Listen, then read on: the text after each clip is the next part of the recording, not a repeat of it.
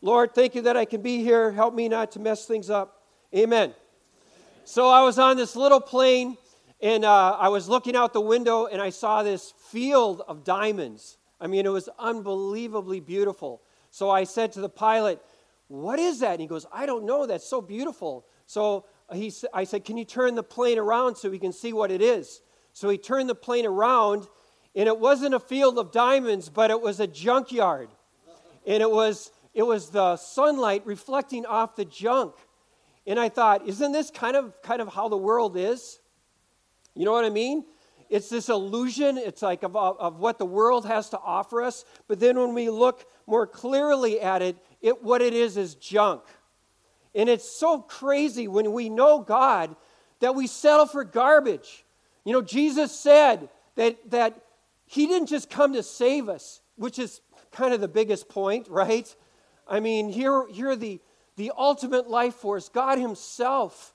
I mean, in New Zealand, this country of unspeakable natural beauty, you know, this God, He sent part of Himself to the earth to rescue us, but He didn't just send His Son to rescue us. Then He said, I want to use you to change the world. You know, I want to do something supernatural in your life. And so, this is where true riches lie in knowing Jesus. And so, and God doesn't just produce normal. You know, when we are when we know God, it doesn't just produce a normal life. I mean, that's how could that even be possible? He calls us to live a different kind of life. Jesus said in John 14, 12, that if we are his followers, we will do even greater things than he did when he was on the earth to bring glory to God. Jesus said that there's a great harvest and there are few workers. And so, all these things, they kind of, why is this? You know, it's like Jesus said that if you are my follower, you will do even greater things than I did to bring glory to God. And then Jesus said, but there's a great harvest and few workers. Why? And then the last thing that Jesus said to us before he was taken up into heaven was in Matthew 28 19, where he said, Therefore, go and make disciples of all nations, baptizing them in the name of the Father and the Son and the Holy Spirit, teaching them to obey everything I've commanded you. And surely I'm with you to the very end of the age. Jesus calls us to go to all nations and preach the good news. Luke 5, verse 1. One day, as Jesus was standing by the lake of Gennesaret, the people were crowding around him, listening to the word of God. He saw at the water's edge two boats left there by the fishermen who were washing their nets. He got into one of the boats, the one belonging to Peter, and he asked him to put out a little from the shore. Then he sat down and taught the people from the boat. Okay, so here's Peter. He's a small business owner. He has a successful business. He owns his own boat. And I think he had people working for him. And he knew who Jesus was. He saw Jesus do miracles, he heard Jesus speak. He called Jesus Master because he understood that Jesus was special. There was something unique about Jesus. So when, when Jesus said to Peter, Hey, Peter, I want to use your boat to speak to the people, he probably thought he was special. I would, right? I mean, there's all these fishermen. Who does Jesus ask? He asked him. And so he's going, wow, Jesus must think, he sees something in me. You know, he, maybe he thought, Jesus wants cool people on his team. You know, so he looked at me and he thought, Peter, he's the guy I want. So Peter's like, Yeah, cool, you can be in my boat, no worries. So they're out. Jesus is speaking. And, uh, and so then, when he had finished speaking, Jesus said to Peter, Peter, I know you haven't caught any fish all night. You know, can you imagine he hadn't got any sleep? So Peter is probably in a bad mood, you know, with no sleep and not catching any fish. So Jesus said, Listen, just go out into the deep water and, and put down your nets for a catch. And, and Peter says, Master, we've worked hard all night and we haven't caught anything. It's kind of like Peter was going, Jesus, you are the teacher of spiritual truth. I am the fisherman. You need to stay in your area. Come on. But he wasn't going to be disrespectful. So he said, Okay, Jesus, it'll. I think it was kind of patronizing. It's like, Okay, Jesus, if it makes you feel better, I'll put down my net. So, so they put down their nets. And when they did so, they got such a large number of fish that their nets began to break. So they signaled their partners in the other boats to come and help them.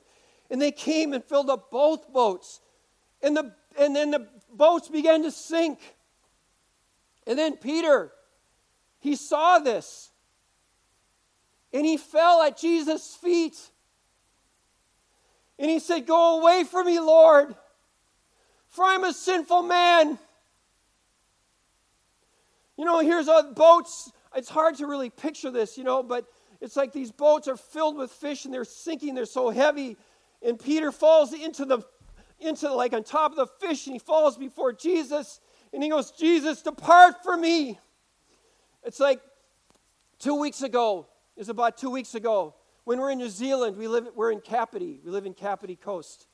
And uh, where there was an earthquake, not a really big one, it's like a 5 5, but it was, uh, it was in the middle of the night. But what made this earthquake unusual was it was so noisy because we live by the sea. And it sounded like a freight train was coming from the sea to our house.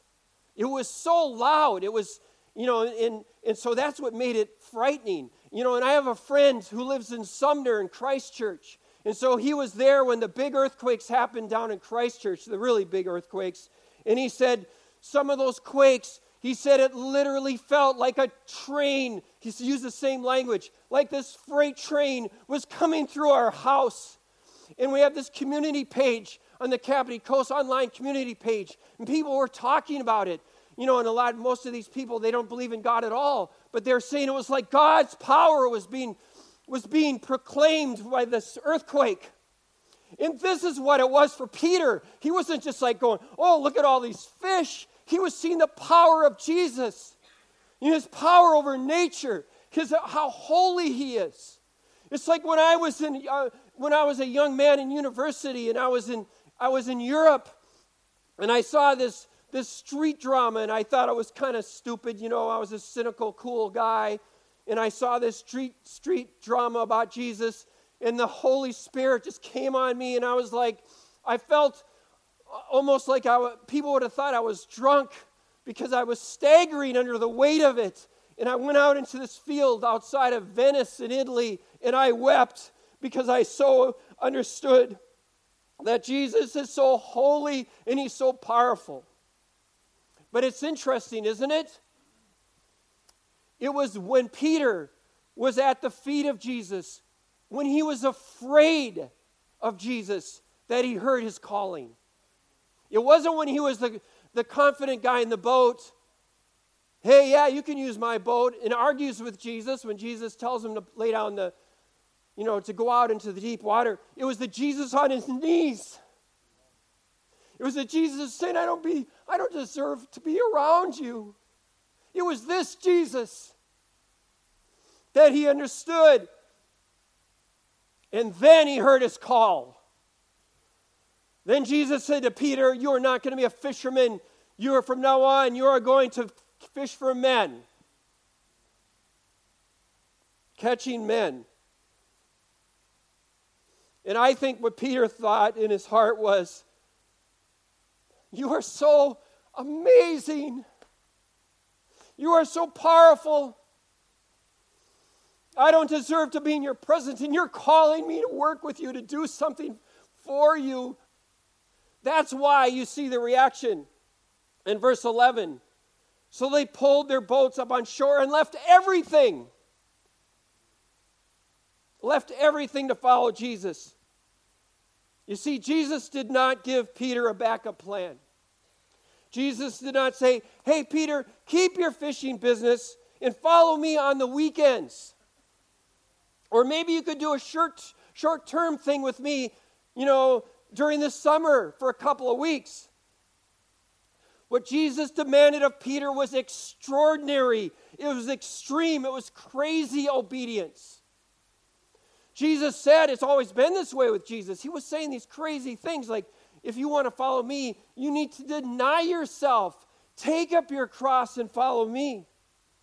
He talks about following him like it's a narrow road, not a wide road, a narrow road. Jesus said following him was 100%. It was all or nothing. Not even about having success. One of the guys that I really mentored me when I was a young man, Arthur Blessitt, he said to me, David, God didn't call me to succeed, He just called me to obey. So it's not even about success. Why? Why? Why would I do something so crazy leave my boat on the shore and follow Jesus. When I understand this, Jesus, what else can I do? What other choice do I have?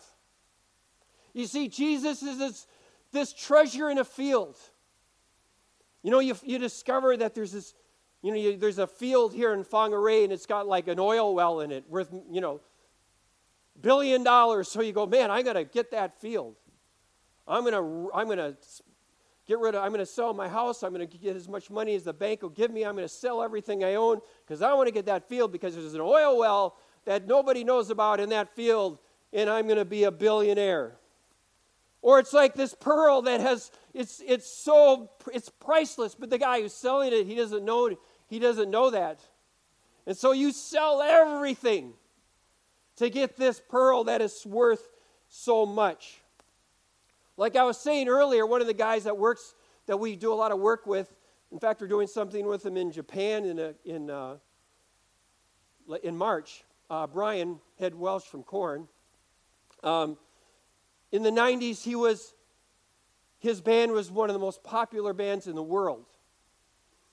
He had fame, he had fortune, he had everything the world would tell you, would make what you would want. And he said, You know, I've had all these things, and I looked around and it was worth nothing. Nothing. It's like Paul. Paul the Apostle, highly educated, Pharisee, high position, Roman citizen. And he says, When I, cons- I consider everything a loss because of the surpassing worth of knowing Jesus, my Lord, for whose sake I have lost all things. I consider them garbage. Garbage that I may gain Christ. Philippians 3 8. It's about finding true purpose in finding meaning. It's in a world full of meaninglessness, void of purpose, a slave to the lies of this world. It's about finding true meaning. When you meet Jesus, Jesus says, I am not a mistake. I am not a mistake. You are my son, not a slave. You are my daughter. You are forgiven. Now follow me. We have missionaries working in our mission now from all over the world. One of, we have uh, one of our missionaries is from Russia. Her name is Veronica. She was working in a governmental job in Russia, being poised to be the next minister of education in Russia. Really dynamic young girl. They were so she was going to be the they're saying could be the next minister of education in Russia.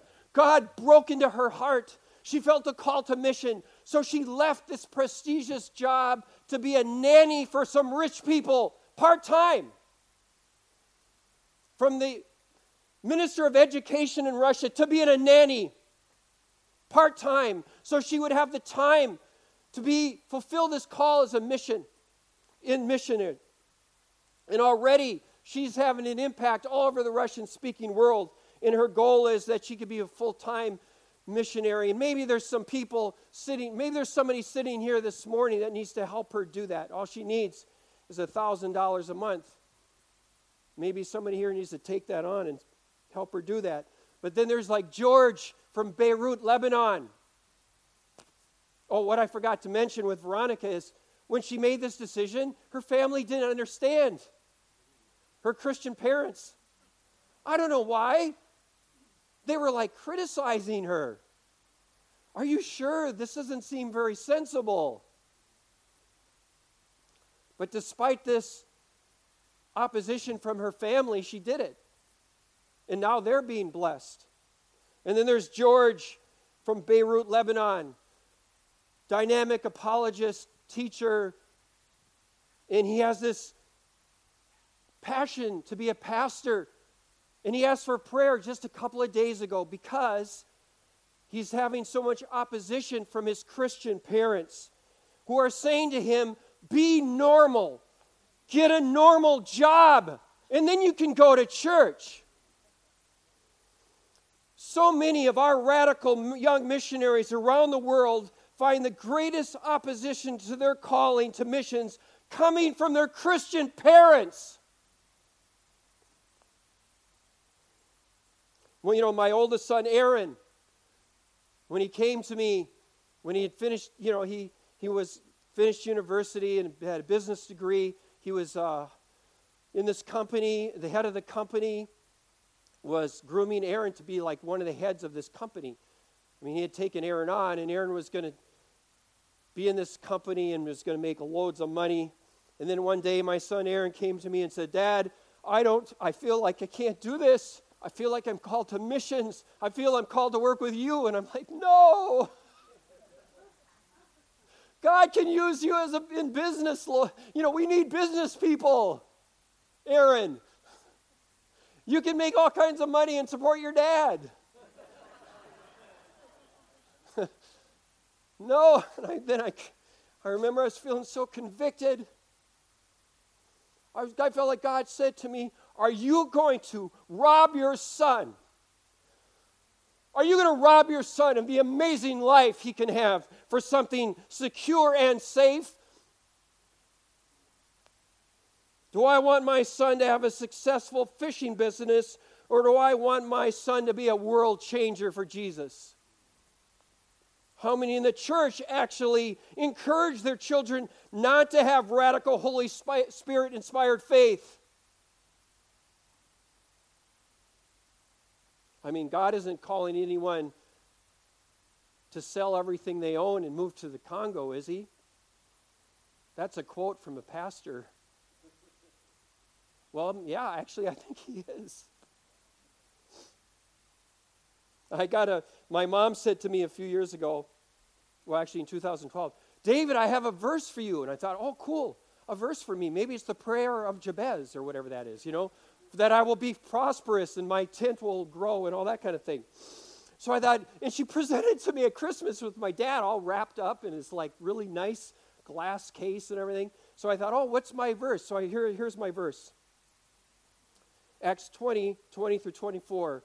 And now, compelled by the Spirit, I'm going to Jerusalem, knowing, that will, knowing what will happen to me there. I only know that in every city, the Holy Spirit warns me that prison and hardship are facing me. and, however, I, I consider my life worth nothing to me. My only aim is to finish the race and complete the task that the Lord Jesus has given me. How many have parents like that? I mean, I don't know if that's a blessing or not, but Peter left his boat on the shore, and it involved great risk. He took a risk. In Hebrews 11 6, it says, without faith, it's impossible to please God. A Christianity that requires no fake faith is fake. And a faith without risk is fake. And it's powerless. And it's not what will fill this longing, this passion inside of my heart. It will not fill the hunger in my soul. One time, I was in my early days, I felt I should go on this speaking tour in Russia with my wife Jody. I was getting all kinds of opposition. Everyone was saying, You can't, I can't get into all the politics of it this morning, but I was getting a lot of opposition.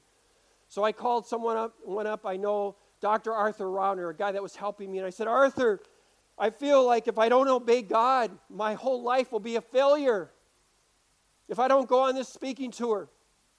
And Arthur said to me, Well, you have two choices, David. One is you can move to Fergus Falls, Minnesota. That's in the U.S. It'd be like going to, I don't know, Otaki or I don't know, some little town in New Zealand. Picture some small little town. And he says, You can move to this, to Fergus Falls, Minnesota. You can pump gas, you know, work at a petrol station, and you can be a burned out missionary. He said, That's option number one. Option number two is that you risk it all. Maybe you'll lose your friends. Maybe you'll lose your band. Maybe you'll lose everything. But if you want to do something significant with your life, you need to take Holy Spirit led risks. And a result of that tour was we did this, this tour all over Siberia, in Mongolia, in Uzbekistan. Churches were planted. And yesterday, I put a thing on my social media talking about how I'm speaking here in New Zealand. So people are saying, Oh, are you going to come to Christchurch or whatever? And then I look and one guy goes, Are you going to come to Mongolia? I went, Mongolia? And he goes, Well, actually, you were here in 91 when there was no church. He said there was no church, nothing. You went to Darkhan. I remember I go there, there's like only 100 believers in all of Mongolia when I went there. And I, he said, I heard your message. I gave my life to Jesus. And now he's a radical church planter all over Mongolia. The only way you experience the life you are called to is if you take Holy Spirit led risks. Like Chip Ingram, he's a guy in our podcast. He wrote a book, Good to Great in God's Eyes. And he said, It's like this God gives you five loaves and two fish, and he says, Now do impossible things with it. And then he asks you to do that for the rest of your life. Many say, I will follow you, Jesus, if I have everything I need, if everything is set up, if it's a sustainable thing. You know, I hear that all the time, you know, in missions today. If it's sustainable, what is this? What are you talking about? This business model for the church. Or even more popular today is, I will follow you, um, you know, a week or two every year when I, and then when I can kind of pass off my fishing business to someone else, but then I'll come back to my business. So the world burns, and, and most of Jesus' followers go fishing. Why is it? Is it Jesus? Why is it that so few people go? Is it because this is what God wants? You know, it's like God saying, "Yeah, you know, I think it's good that New Zealand is in the shape it's in." You know, and I just call a couple of people to, be, you know, to go in a, an extraordinary way. It's just kind of how I like to do it. Or could it be we are refusing to leave our boats on the shore? Maybe following Jesus means you actually have to follow Jesus. Yes, some people are called to own businesses. Yes. And if you are, you better be using that money to support guys or girls like Monica from Russia. That's why he's called you, because if you are called to own a business, it's to support the Great Commission. And if you're called to have a normal job, you are supposed to be supporting the Great Commission in your job. Like a friend of mine who's a security guard at a grocery store in Amsterdam. Glenn, he works at, he's a security guard at a grocery store. And he goes, I go to work every day going, who am I going to pray for? You know, I don't know if there are people trying to steal food or what, but who am I going to pray for at the grocery store? Who am I going to lead to Jesus? He is as much in mission as anybody I know. Jesus does not call anyone to be just normal in society and seek the world's empty lies. Every Jesus follower is called to mission to, and to fulfill the Great Commission. Jesus calls us to go into all the world and make disciples. And this is why we were put here. This is not some, okay, I'll do it because it's my religious duty. No, it's when you become alive. You know, I'm this is now the 40th year for me of full-time ministry. 40 years. I'm 66. I'll be 67 in November. And I have never been more alive. So grateful. This is why you do it. Because it's like that airplane looking at all the trash. You so many followers of Jesus look like settle for the for a junkyard. Jesus does not offer me a backup plan. Jesus said, No one who puts a hand in the plow and looks back is fit for service in the kingdom of God. But let me tell you what, this is a life worth living. This is, this is, what, this is what it's all about a life with no regrets. And I know I haven't done everything perfectly, even this morning. I was praying and saying, God, I, I'm sorry that I make it hard for you to use me. You know, I'm sorry that I'm such a slow learner. But if, if the big earthquake happened again, and I was standing before God, I know it would be hard, you know, for my family if I had to go now, but I would have no regrets because I know that I have done my best. I've done my best. I gave it my best. And He wants you to feel the same way about your life. And it's never too late to start. This isn't a message for any for young or old or anything like that. As long as you're alive, you can leave your boat on the shore. You know, this is a message for all of us, and you you know what that God. Will, and if you're going, well, I don't know what that means. You know, what does that mean? Well, He'll show you. You know, if you just honestly say to Him, Lord, I don't know what to do with this message. Well, He'll show you what to do with it. He will.